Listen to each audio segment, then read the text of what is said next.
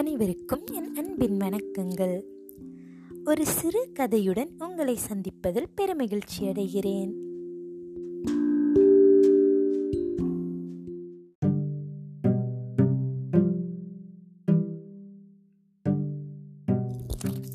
இந்த மாயக்கதையின் தலைப்பு விதியின் விளையாட்டு. சொர்க்கத்தையும் மிஞ்சும் அழகுடன் மிளிர்ந்த பூஞ்சோலை கிராமத்தை தன் பொன்னொழியால் சுறுசுறுப்பாக்கிக் கொண்டிருந்தான் ஆதவன். ஆதவன் வருகைக்கு முன்னரே வாசலில் கோலம் போட்டு முடித்திருந்தாள் நம் நாயகி ஜனனி. ஜனனி வினீஷின் அன்பு மனைவி இருவரும் கருத்தத்த தம்பதியினர். முதல் வருட திருமண நாளை கொண்டாட தயாராகி வருகின்றனர். வினீஷ் ஒரு மென்பொருள் அலுவலகத்தில் பணிபுரிகிறான். ஒரு வாரம் கெஞ்சி கேட்டு விடுப்பு எடுத்துவிட்டு தன் ஆசை மனைவியுடன் இயற்கையை ரசித்து இயற்கையுடன் ஒன்றி தங்கள் திருமண நாளை கொண்டாட ஊட்டிக்கு கிளம்பினான். உதகமண்டலம் இயற்கை எண்ணெயின் அற்புத கொடையாக அவர்கள் கண்களுக்கு விருந்தாகியது. இருவரும் ஒருவரை ஒருவர் பார்த்து சிரித்துக்கொண்டே பயணத்தை தொடர்ந்தனர். அழையா விருந்தாளியாய் விதியும் அவர்களை பார்த்து சிரித்துக்கொண்டே இணை பிரியாமல் அவர்களுடன் பயணித்தது.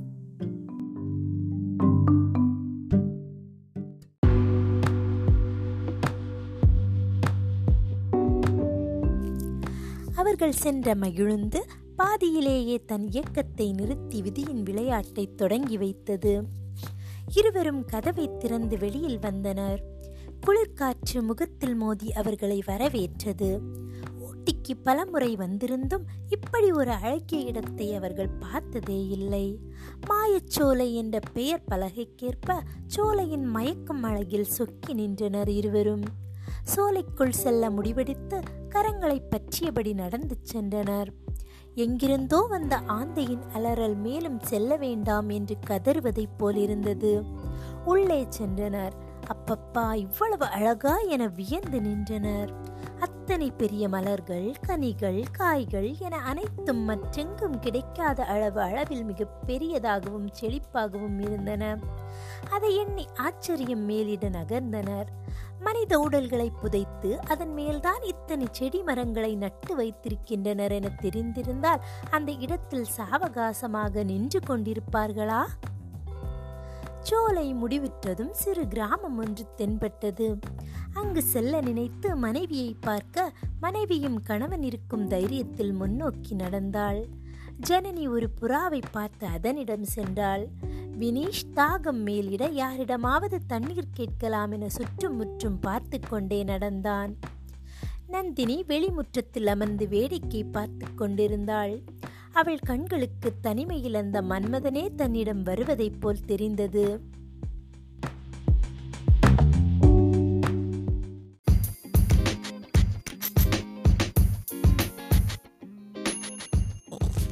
வினீஷின் அருகில் சென்று நந்தினி ஏனென வினவ ஜனனியும் அவனிடம் வந்து சேர்ந்தாள். தனக்கும் தன் மனைவிக்கும் தண்ணீர் வேண்டுமென கேட்டான் வினீஷ். இருவருக்கும் தண்ணீர் வந்து கொடுத்தாள் நந்தினி. பெண்கள் இருவரும் நட்பாக சிரித்து கொண்டனர்.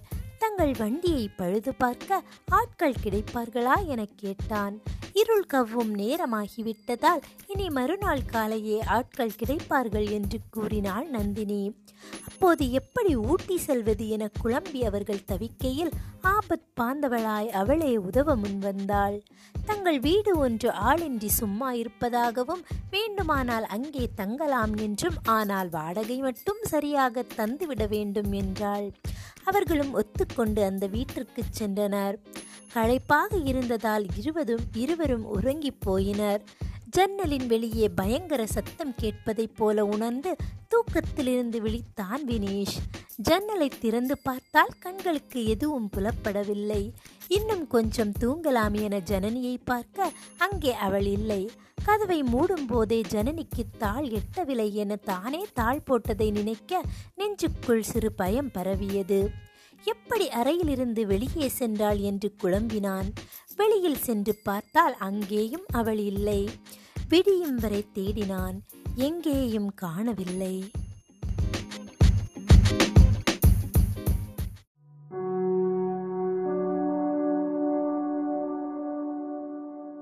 வெளிச்சம் பரவியதும் நந்தினியுடன் சேர்ந்து ஊர் முழுவதும் தேடினர்.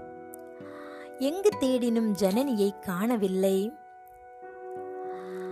சோர்ந்து போய் கட்டிலில் அமர்ந்தான். ஒரு பெரியவர் வந்து வரக்கூடாத இடத்திற்கு வந்து விட்டீர்கள். சரி அருகிலுள்ள கோயிலுக்கு போ. உனக்கான பதில் அங்கே உள்ளது என கூறிச் சென்றார். ஜீவன் துடிதுடிக்க கோயிலுக்கு சென்றான். அவன் பின்னே ஒரு உருவம் மறைந்து மறைந்து வந்து கொண்டிருந்தது. அங்கே ஜனனி ஜனனி என கத்தினான். யாரும் இருப்பது போல் தெரியவில்லை. கோயில் மண்ணில் சோர்ந்து போய் அமர்ந்தான். மண்ணில் அழகாக தப்பித்து போய்விடுங்கள் உங்கள் ஜனனி என எழுதியிருந்தது.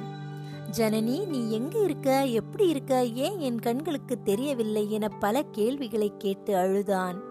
எல்லாம் நந்தினியின் சூழ்ச்சி. நாம் தூங்கிய கொஞ்சம் நேரத்திலேயே எனக்கு விழிப்பு வந்து பார்த்தால் நந்தினியின் முன்னால் அமர்ந்து கொண்டிருந்தேன். அவள் மாந்திரீகம் செய்து கொண்டிருந்தாள். என்னை கட்டி போட்டிருந்தாள். காரணம் கேட்க உங்களை கணவனாக்க என்னை என் உடலில் இருந்து பிரித்து எனது உடலில் நாளை அவள் போகப் போவதாகவும் பின்னர் உங்களுடன் வாழப்போவதாகவும் கூறினாள். கூறியதைப் போலவே என்னை எனது உடலில் இருந்து பிரித்து வைத்து விட்டாள். இனி என் உடலில் இருந்து கொண்டு உங்களுடன் வாழப் போகிறாள். தயவு செய்து போய்விடுங்கள் என மண்ணில் எழுத்துக்கள் தோன்றின. இல்லை உன் உடலை கைப்பற்றி உன்னுடன் வாழ்வேன் என கூறிக்கொண்டே கோயிலை விட்டு புறப்பட்டான்.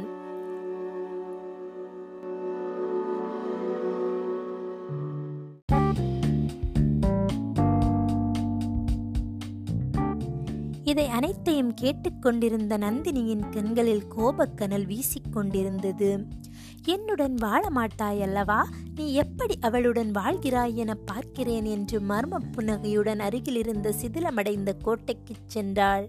அங்கே ஜனனியின் உடல் கிடத்தப்பட்டிருந்தது. எனக்கு கிடைக்காத சந்தோஷம் யாருக்கும் கிடைக்கக்கூடாது என நெருப்பிற்கு இரையாக்கினாள் அந்த உடலை. வினிஷ் பாதி எரிந்த பிறகே அங்கு வந்தடைந்தான். தண்ணீர் ஊற்றி அணைக்க முற்பட்டான். தடுக்கி தீயில் விழுந்தான். இருவரும் நெருப்புடன் இணைந்தனர். தலையில் ஏதோ பலமாக மோதிய உணர்வில் கண் விழித்து நோக்கினான் வினேஷ். அவர்கள் ஊட்டிக்கு சென்று கொண்டிருந்த பேருந்து எதன் மீதோ மோதியதில் இவன் பக்கத்து கம்பியில் தலைமூதி தூக்கத்திலிருந்தும் தன் கனவினிலிருந்தும் விழித்தெழுந்தான். அருகில் மனைவியைக் கண்டதும் போன உயிர் மீண்டு வர மனைவியை அணைத்து சந்தோஷம் கொண்டான். அனைவரும் பேருந்தை விட்டு இறங்கினர். ஜனனியும் வினீஷும் அவர்களுடன் இறங்கினர். மாயச்சோலை என்ற பெயர் பலகையுடன் மயக்கும் அழகுடன் சோலை இருக்க அருகில் அவர்கள் விதியும் மரும சிரிப்புடன் சிரித்து கொண்டு நின்று கொண்டிருந்தது. நன்றி. thank you